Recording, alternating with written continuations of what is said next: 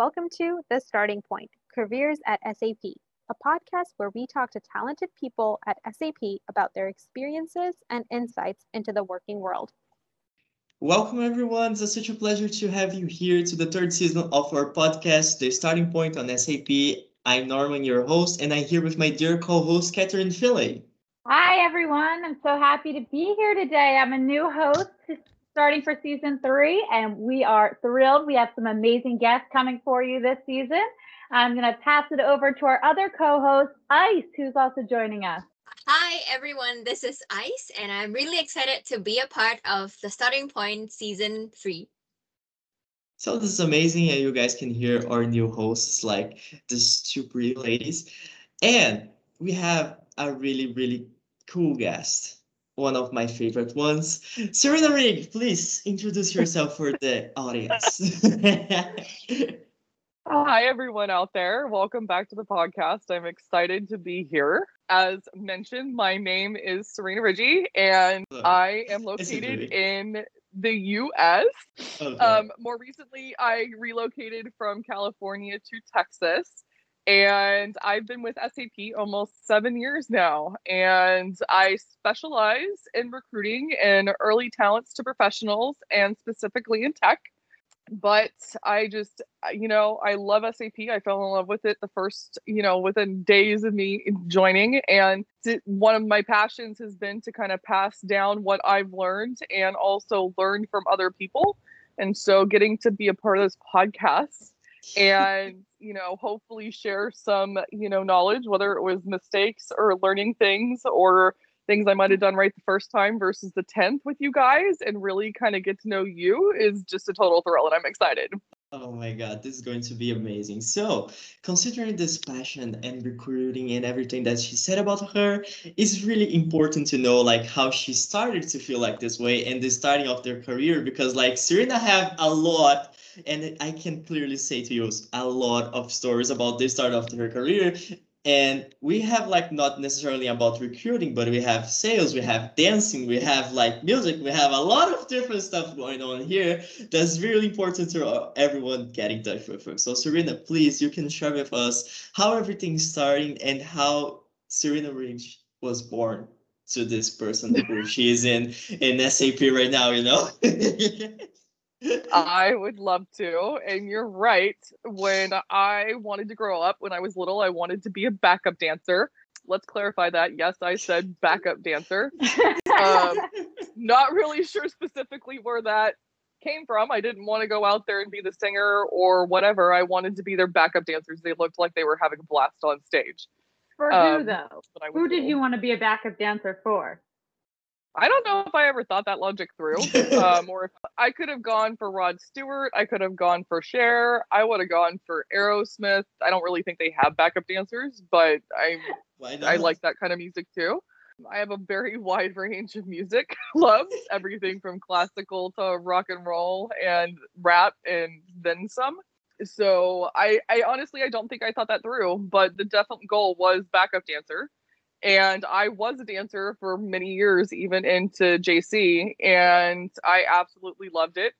What's not to love? Getting to kind of dress up and be in different costumes. And I learned tap, ballet, and jazz and hip hop. And then later in life, I learned um, basic gymnastics, hula. I learned um, hip hop breakdancing, modern, and a bunch of other stuff too. So it was a lot of fun. And then it also started to give me some leadership skills because I actually started choreographing and then had to instruct back. So that was a lot of fun too.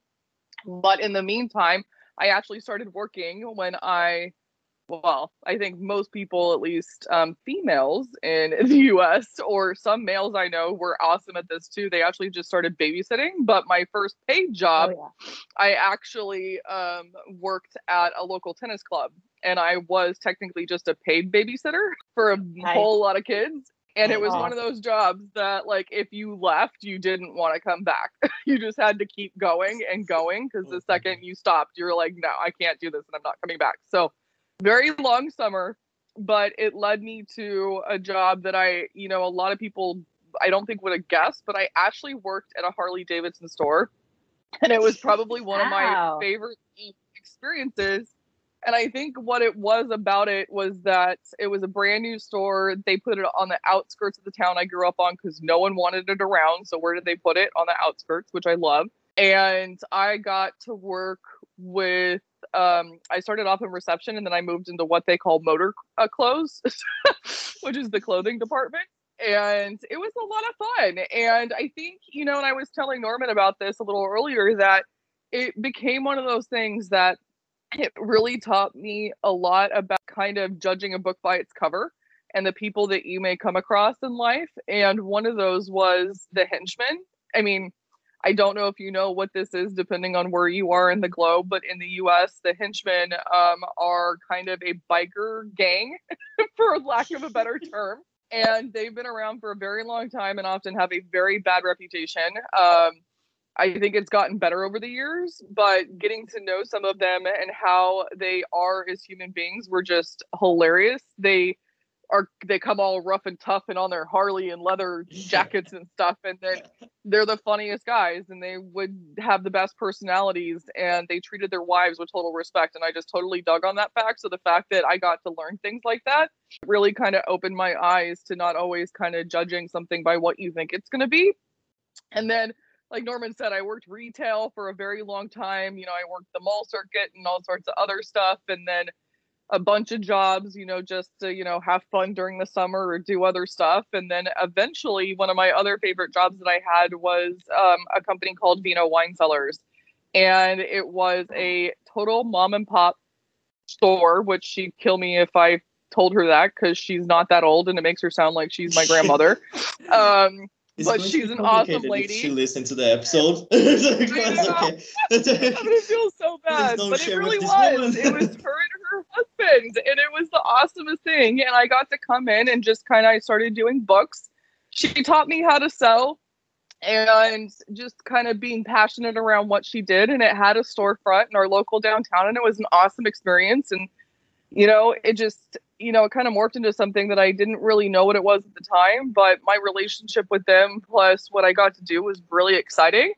Unfortunately, um, the recession started to hit, and being the small store that she was, she wasn't necessarily able to keep me, and I knew that. And so I ended up um, leaving the employment and I tried to go live in West New York, New Jersey at some point, and that lasted about three months before I headed back to California.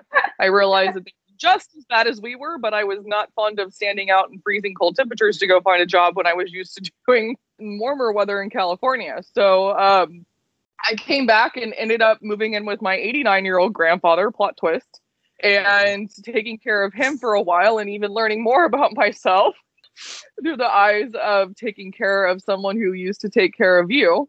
And it was coming back and trying to get into anything. I was going back into my old restaurant roots and bartending, and I took bartending classes. And I was doing um, farmers markets and selling fudge, totally random stuff, right? Just anything I could do to, you know, make money, pay bills, whatever it was. And then eventually I talked to my dad, who's been in tech since the 70s, and I don't know why I didn't think of this earlier, but he's like, you know, I have a contact with an agency. Why don't you go talk to them? The next thing I know, I have a conversation with them, and like two weeks later, I'm at front door at a company called Huawei and a receptionist, and I'm jumping between two different companies doing reception work. But it was how I kind of got into tech itself was through the front door, quite literally. and onto the receptionist desk. But um, that's kind of where it all started from there. And it's a very interesting background. But if you think about it, one of the biggest themes was customer service. So whether it was dealing with babysitting, there were things that I did that at the end of the night, you know, when that kid was sleeping, I didn't just sit down and watch TV. I would actually kind of clean around the house just because I got oh, bored. Oh, but parents really loved that. So that like upped my customer service, you know, kind of quota from that, just unconsciously doing things that were natural. And then you talk about retail and then into other stuff and then into reception where you're constantly meeting people. That was all customer service. So even though everything I did was a little different, in general, it did have a common theme when I look back at it. So it does make sense to me in that side because I think a lot of people early on in their careers are looking, we're like, okay, if I do this, then it has to be this. And then, you know, it has to make sense And I don't always think it makes sense when you initially look at it, but when you look back at it sometimes or look at it in a more broader sense, it makes more sense on how that path actually came to be where you are today. The way I view the next generation after me, because for those of you who can only hear my voice, I'm a little older than my co host Okay. um, today. but um, to me, one of the things I love about that generation is that the fact that you guys aren't willing to settle, you guys want to try things out before you guys settle down. So the fact that you're saying that you like what I did, that's kind of like that's a huge compliment to me because I don't see it. I mean, obviously, I didn't see it that way. I saw it as necessities and kind of getting paychecks and contributing and being that adult and checking off things that my parents assigned to me. But I admire you guys for the fact that you guys want to go travel and have the guts to go do that, or that you guys want to explore new cultures, or um, you guys are so social and things like that. So, I mean, even from a job perspective, you guys are having more internships and generation priors and things like that before you guys go and settle into a job. You guys want to explore. So, I mean, the fact that you, I mean, that I would even fall into a category that's even similar to that, I think is kind of crazy. But Ice and Katherine, what are your thoughts on that? I mean, do you feel like you kind of explored things before you settled in, or what? What, what was your experience on that? Am I settled in? I didn't think I was yet. Uh, yeah, I would say I'm still in that exploring phase. And I definitely, I think it's a testament to like what you said, like there's that theme of customer service, but you didn't see it at the time. And it's really those transferable skills that you don't, I mean, I bounced from education to essentially a marketing role to a strategy development role. And now I'm in more of an early talent recruiting uh, support type role.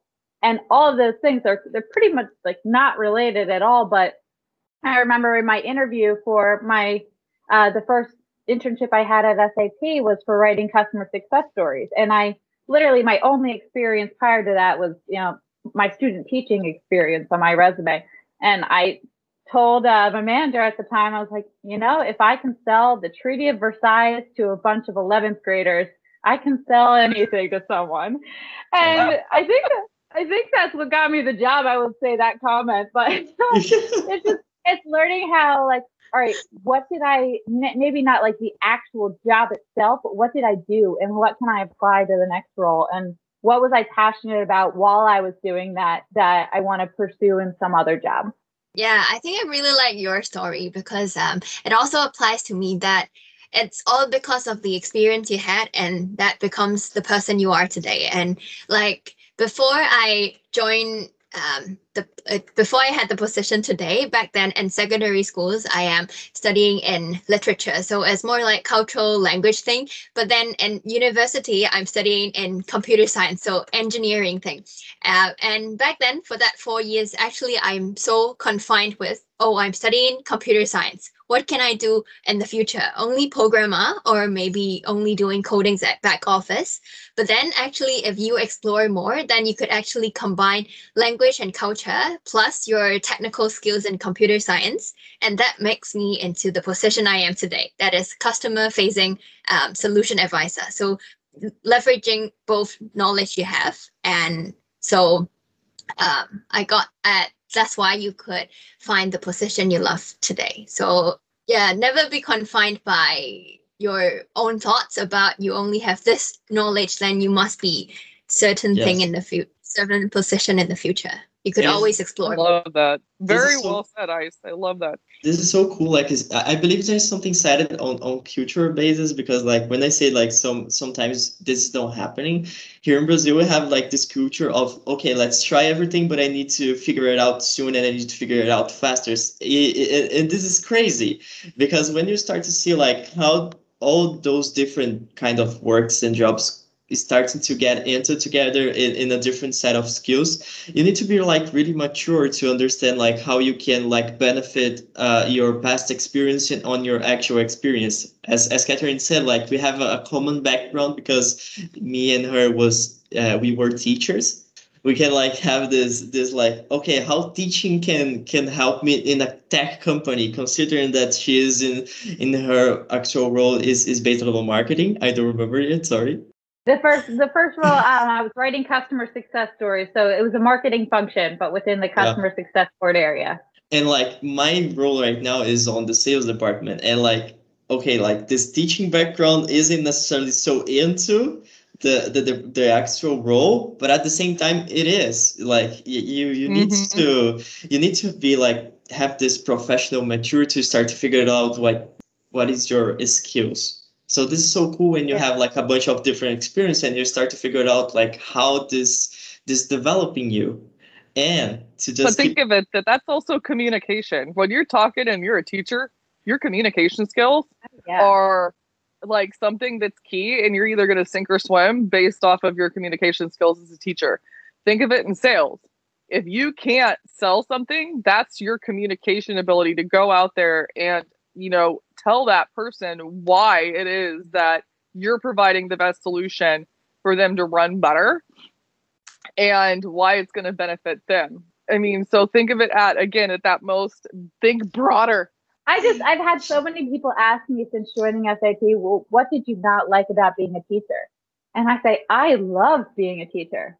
I like I loved every part of it, but it was just about, you know, well, how else can I apply this? What else can I do with it? Kind of like you said, Sarena, not that I'm not willing to settle, but that I just want to keep exploring. I love learning. I want to see how else I can apply this. And it's like finding something you're passionate about in your job and you might hate necessarily the task you're doing, but finding something to be passionate about in like the end result of it. Like with customer success stories, you know, some of it is very mundane, detail oriented and can be brutal. Absolutely.